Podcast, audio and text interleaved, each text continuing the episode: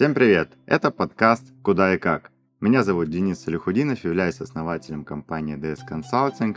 У меня в команде более 400 финансовых советников, и мы управляем активами на фондовом рынке более 200 миллионов долларов.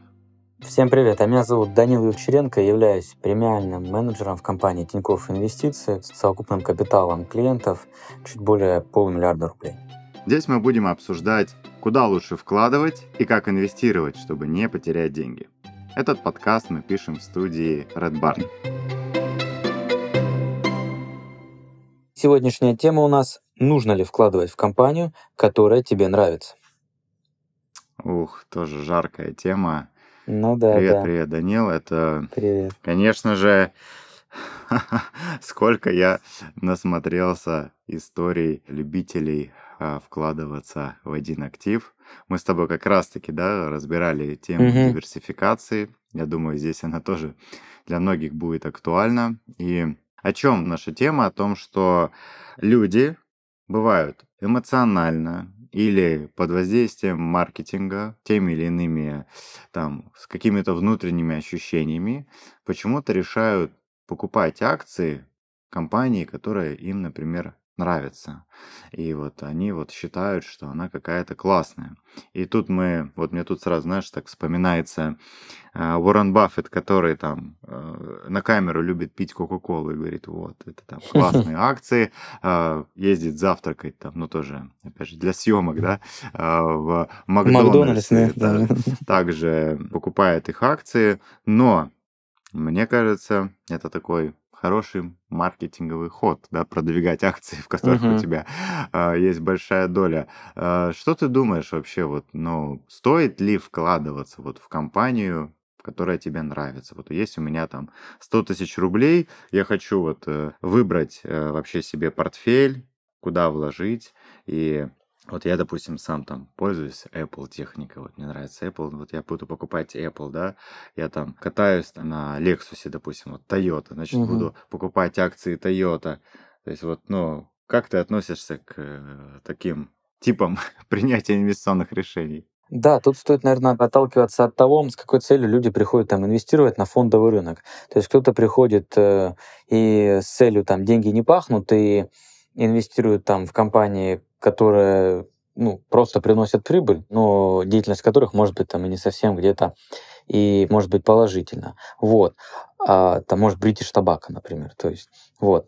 Да, к или. Филипп Моррис, А, то же самое, да? Ну да, Мгм. Филипп Моррис, например, да. Или же э, другой акцент, люди, которые хотят себя с чем-то ассоциировать, с тем, что им нравится.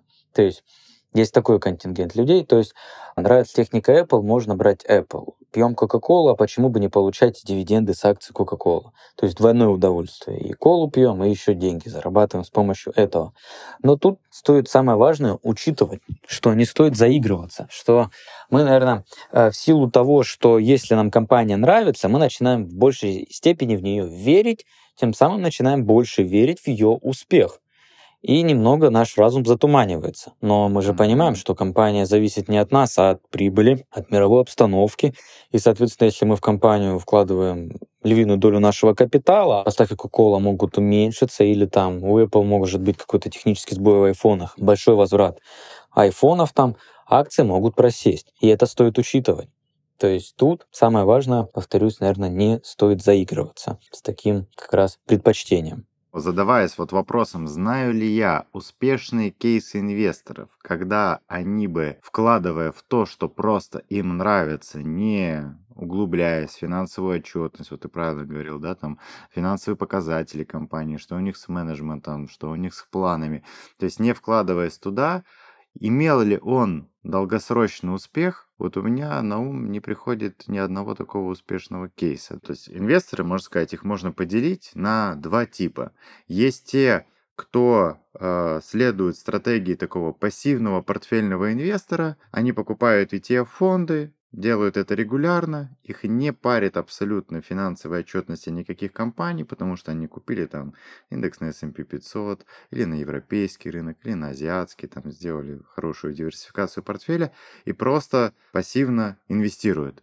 А есть те, которые вот выбирают компании, вот они какие-то компании им нравятся, вот они прям от них кайфуют, или э, на самом деле им нравится, например, продукт этих компаний, и они думают, что купив акции их, они их как-то поддержат морально или финансово. Вот я не припомню даже вот на нашей практике, мы вот там порядка 4000 клиентов сейчас ведем, чтобы кто-то из клиентов, решая сам вот так вот поиграть в то, что он хороший портфельный управляющий или финансовый аналитик и может выбирать сам акции, не вижу в этом успеха. Не знаю, может быть, и не у вас в практике э, брокера были такие кейсы клиентов, которые прям смогли хорошо заработать на своих просто предпочтениях. Да нет, ну, конечно же, стоит взять в расчет 2020 год, когда все верили в Теслу Илона Маска, а благодаря его бесконечным твитам акции все взлетали вверх и взлетали. По всем законам рынка акция должна просесть, и многие клиенты должны увидеть свою ошибку, они все зарабатывали на росте и зарабатывали. И, соответственно, в дальнейшем это сыграло злую шутку, когда акции там перевалили за тысячу долларов вверх уже. Надо вовремя остановиться. Но, к сожалению, такая игра там, в одну акцию, в одну компанию, которую любишь, она приводит э, к игре там, в казино. All-in ставлю на все математическая статистика такова, что окей, 9 там, исходов может быть положительным, но на 10 можно все потерять. Поэтому такой подход долгосрочно, он, к сожалению, ведет к неуспеху, как мне кажется.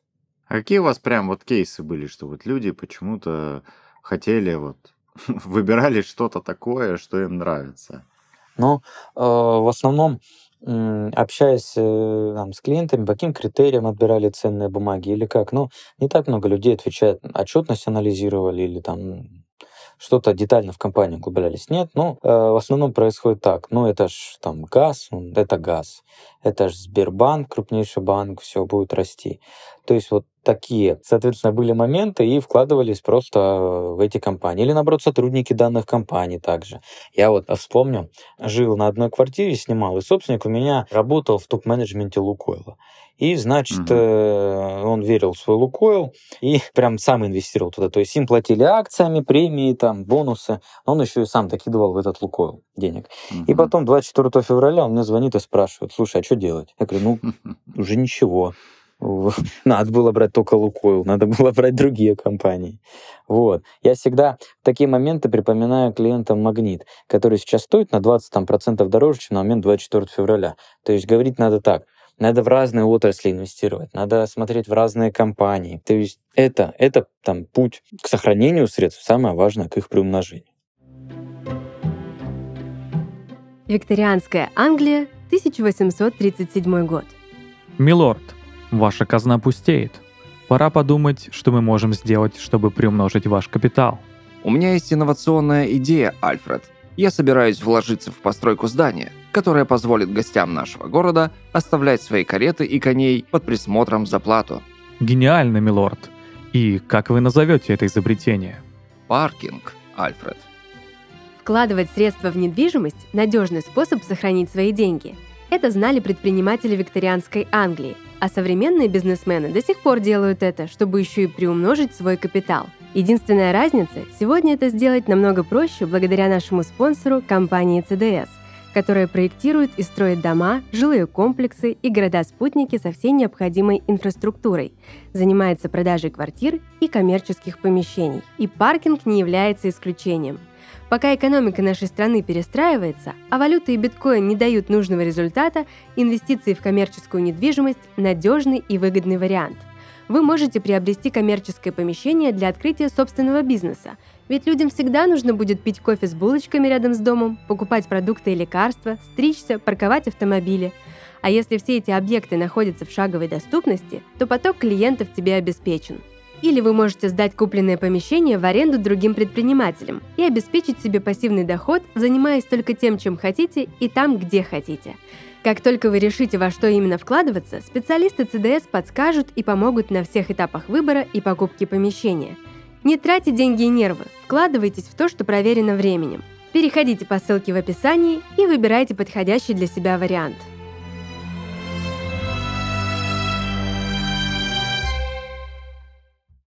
Я вот тоже здесь поделюсь таким своим путем в, э, скажем так, трейдинге, потому что все-таки когда человек самостоятельно отбирает акции, смотрит, где их купить, где их продать, то есть он больше уже становится на сторону не инвестора, а трейдера. И Мгм. я, проходя вот э, свой трейдерский путь, Вспоминаю, как, во-первых, ну, эмоционально было непросто, когда тебе приходится регулярно принимать решения, что купить, что продать. Ты вот э, заморачиваешься, считаешь, анализируешь. То есть, ну, это очень высокоинтеллектуальный труд. И самая боль здесь в том, что вероятностью 80% этот интеллектуальный труд не даст тебе больше доходности, чем ты бы просто пассивно инвестировал там в ETF-фонды те же самые, да, а, и был таким пассивным портфельным инвестором. Я вот когда это осознал, я сделегировал управление своими портфелями на портфельных управляющих, то есть на профессионалов рынка, которые сидят мониторят его, умеют правильно читать отчетности. Еще у них, знаешь, так, э, э, скажем так, стальные яйца, да, э, холодные Мгм. нервы, холодные Да. ум стальные. То есть они спокойно могут это все, ну, анализировать непредвзято, да, потому что вот о чем мы, да, здесь подчеркиваем, что когда вы в какую-то компанию, в какой-то актив влюбляетесь, да, вот, а есть правила на рынках, не влюбляйтесь ни в какие активы, потому что, ну, вы просто можете потерять объективный, холодный, независимый взгляд на то, как дела идут у компании. И вот я для себя понял, что я лучше буду заниматься бизнесом, да, там, развитием там школы финсоветников, развитием там вообще финансовой культуры, финансовой грамотности, там вот, не знаю, приду, э, подкаст запишу, да, дам людям информацию правильную Мгм. по финансам, по инвестициям, чем я буду сам сидеть выбирать акции, при этом, ну, я знаю, что есть профессионалы, которые сделают это лучше меня. Либо делегируйте управление им, либо просто пассивно покупаете индекс. Вот я здесь какой-то, знаешь, такой буду противником того, чтобы стандартный, вот, ну, можно сказать, инвестор, который не имеет профобразования в теме финансов и инвестиций, который не прошел разные циклы рынка, да, это тоже очень Мгм. важный момент, Да. что там на бычьем рынке да легко зарабатывать. Ну, попробуй найди там, кто не зарабатывает. А вот когда начинает рынок там во флете быть, да, горизонтальный, или когда он медвежий начинается, вот здесь уже и по-настоящему включается, да, вот эта вот история. Был ли у тебя диверсифицированный портфель, или ты ставил просто на своих любимчиков? Умеешь ли ты управлять портфелем во времена, когда он падает, снижается, когда рынки падают? Или ты, ну, просто замираешь, зависаешь, видишь красные минуса у себя в приложении и ничего с этим не делаешь? Или делаешь что-то, о чем потом жалеешь? Вот не знаю, Данил, я вот прям такой противник того, чтобы люди не профессионалы занимались вот таким вот инвестированием просто в акции, которые им нравятся. Ну да, здесь, наверное, соглашусь, надо подходить к инвестированию более осознанно. То есть это мы приходим на рынок, и вообще с денежными средствами нужно обращаться не с целью поиграться, а с целью приумножить. Я противник даже с учетом того, что надо там как-то играть на деньги или это, всегда возвращает сознание, особенно с точки зрения как раз э, таких, э, ну, в силы воли. То есть, что надо взять, проинвестировать в актив, подождать, э, там где-то пересидеть просадку. То есть, такие вещи как раз это такие вредные привычки, которые, ну, чем быстрее их искоренишь, тем лучше. Но может, можно оставлять там небольшую часть счета, там 10% или как-то, но если уж вставать на такой путь настоящего инвестора, который пытается благодаря инвестициям сделать себе пассивный доход, то я бы тогда лучше рассматривал как раз, ну не да, уже выбирать более отдельные такое. акции. Да, не выбирать отдельные акции, да, абсолютно верно. Супер. Ну, рад, что мы здесь с тобой сходимся во мнениях, потому что, конечно же, а, лучше энергию и фокус направить на там, ваш активный доход, на вашу работу, либо на ваш бизнес, то есть то, в чем вы профессионалы, а вот э, управление либо просто пассивно закупать там методом усреднения регулярно, либо пусть это делают портфельные управляющие, которые могут холодным взглядом на это смотреть и эффективно это применять. Вот. А так, э, что еще думаешь по отдельным акциям? Может быть, вот ты вот мне просто про какой-то кейс, вот мы с тобой говорили, про врачей. А, да, точно помню. вернемся к тому, что люди любят инвестировать, да, во-первых, то, что им понятно, но иногда они э, инвестируют в то, что им на самом деле может быть и непонятно. Возьмем пример врачей, которые инвестируют в здравоохранение. То есть врачи, которые там имеют, э, занимаются, там, работают по своей профессии, вот, но они могут инвестировать в компании, занимающиеся медициной. Там. Кто-то производит вакцины против коронавируса, кто-то какие-либо исследования делает. И это довольно непросто. Там тоже нужно разбираться в отчетности, в деталях исследования, но в основном врачи бывают, да, вот можно прям врача определить по его портфелю. То есть, если там большинство здравоохранения, можно смело звонить клиенту и, и спрашивать, а не врач ли он по профессии. Вот. Но это опасно тем, что сам, само здравоохранение в период таких кризисных моментов, оно проседает сильно в цене. Так как это рискованные активы. Почему? А, потому что динамика цен акций фармакологической компании зависит от того, было ли у них успешное там испытание какой-либо препарата или нет. Если препарат успешный, отлично, его можно масштабировать, продавать, все, прибыль обеспечена. Если не успешно, деньги потрачены зря, надо все делать заново, это потеря времени еще. То есть такая э, дорога с двумя развилками, либо резко положительная, либо резко отрицательная. Поэтому гадать здесь на кофейной гуще, удастся исследование или нет, ну, было бы сомнительно. Поэтому как раз э, всегда призываем и отрасли отбирать, в портфеле тоже там диверсифицировано. То есть всегда иметь для себя четкий план, не перешагивать определенный порог какой-либо отрасли или какой-либо процент бумаги в своем портфеле. Напомним нашим слушателям, что у нас вышел недавно угу. подкаст на тему диверсификации. И вот э, тот кейс, о котором Данил рассказывает, как раз-таки о том, что человек думая, что он хорошо разбирается в этой индустрии и, ну, забывая о том, что помимо его понимания условно там той или иной технологии или начинки условно угу. вакцины или ее эффективности, помимо этого есть маркетинг, есть продажи, то есть есть в целом производство, то есть у этого бизнеса есть огромное количество еще нюансов, которые будут влиять на цену акций. Если он думает, что все, и там, он знает, какая вакцина точно сработает, значит, он будет туда покупать. Вот. Поэтому а, даже если вы работаете в какой-то области или в какой-то компании, это не значит, что ваш портфель должен составлять на большую часть или на основную из акций этой компании. Да, и э, есть, опять же, да, вот э, из э, темы диверсификации тоже вот мне сейчас вспоминается такая история, что э, по классической вот этой портфельной теории Гарри Марковица доля в портфеле активов процент конкретной страны не должен превышать ее долю в уровне ВВП. Да, то есть, и, например, условно, если вы любите какие-то российские бренды и весь ваш портфель из российских акций, вы нарушаете портфельную теорию, нарушаете диверсификацию, значит, ну, у вас очень большая вероятность того, что результаты вашего портфеля, да, и вот тоже ты правильно сказал, что все-таки вспоминайте, ради чего вы инвестируете. Вы инвестируете не для того, чтобы доказать себе, что вы умеете выгодно выбирать акции. Вы инвестируете для того, чтобы создать себе капитал, пенсионные накопления, деньги на образование детям, пассивный доход создать. То есть, а это все, оно работает только при холодном взгляде к теме инвестиций. Вот э, мы тоже, если прям клиентам хочется поиграться и так далее, мы говорим, ну вот выделите там, не знаю, 5-10% от счета, идите поиграйтесь. Но основная часть, она должна быть по классическим правилам диверсификации. Да, здесь абсолютно согласен довольно очень как раз обширно так с тобой тему раскрыли. Не стоит все яйца класть в одну корзину, как бы вам эта корзина не нравилась.